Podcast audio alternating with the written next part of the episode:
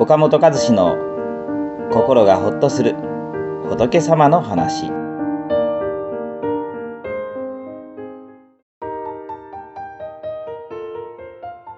仏教では努力のことを精進と言います。肉を使わない精進料理って言いますからね。肉を食べないことを精進だと思っている人もあるんですがそうではありません。精進とは精一杯進むということで努力することを言います。そしてこのね精進ということがこのお釈迦様が、まあ、六原光の4つ目に説かれたことでした。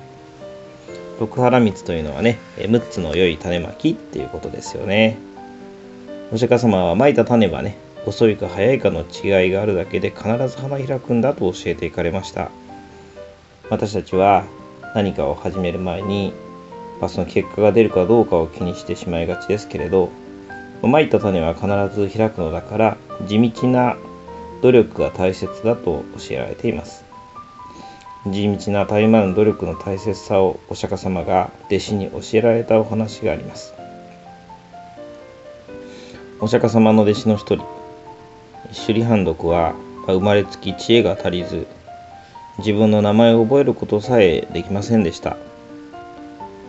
昼食の時間にお釈迦様がいらっしゃると判読の姿が見当たりません。そこにいた弟子たちに「判読はどうしたのだ?」と尋ねられると「どこか道にでも迷ったのでしょう。そのうち帰ってくると思います」と冷たい返事です。するとお釈迦様は「お前たちは仲間に対してなんて冷たいんだ。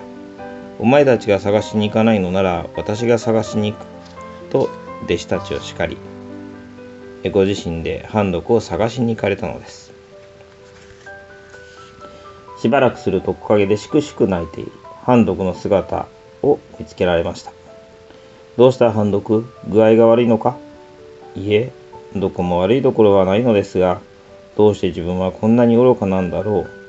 みんなの足を引っ張ってばかりなんだろうと思うと情けなくて情けなくて判読はワンワン泣き出しました。すると釈迦様は悲しむ必要はない。お前は自分の愚かさを知っている。世の中には本当は愚かなのに自分は賢いと思っている愚か者が多い。愚かさを知ることは最も悟りに近いのだよ。と優しく慰められました。そして一本のほうきと塵を払わん赤を覗かんの言葉を授け判読に毎日掃除することを勧められました。判読はお釈迦様のおっしゃる通りにしようと決意しましたが塵を払わん赤を覗かんの言葉がなかなか覚えられません。言葉が詰まるたびに後ろでお釈迦様が赤を覗かんじゃとおっしゃる。これを何回も繰り返すうちにようやく一人で言えるようになりました。判読は毎日掃除を続けました。来る日も来る日も20年間毎日掃除をしました。判読はやがて塵や埃はあると思っているところばかりにあるのではなくこんなところにはないだろうと思っているところに意外にあるものだということに気づきました。そして俺は愚かだと思っていたが自分の気づかないところにこそどれだけ愚かなところがあるか分かったものではないぞと驚きました。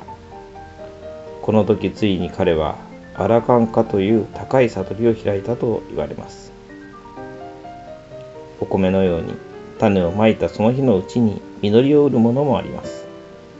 桃栗3年というように種をまいて3年後に実がなるものもあります。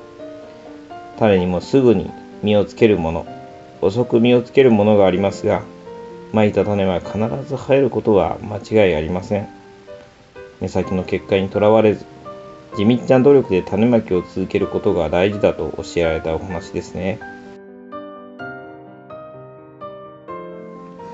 この番組は一般社団法人全国仏教カウンセリング協会が提供しております。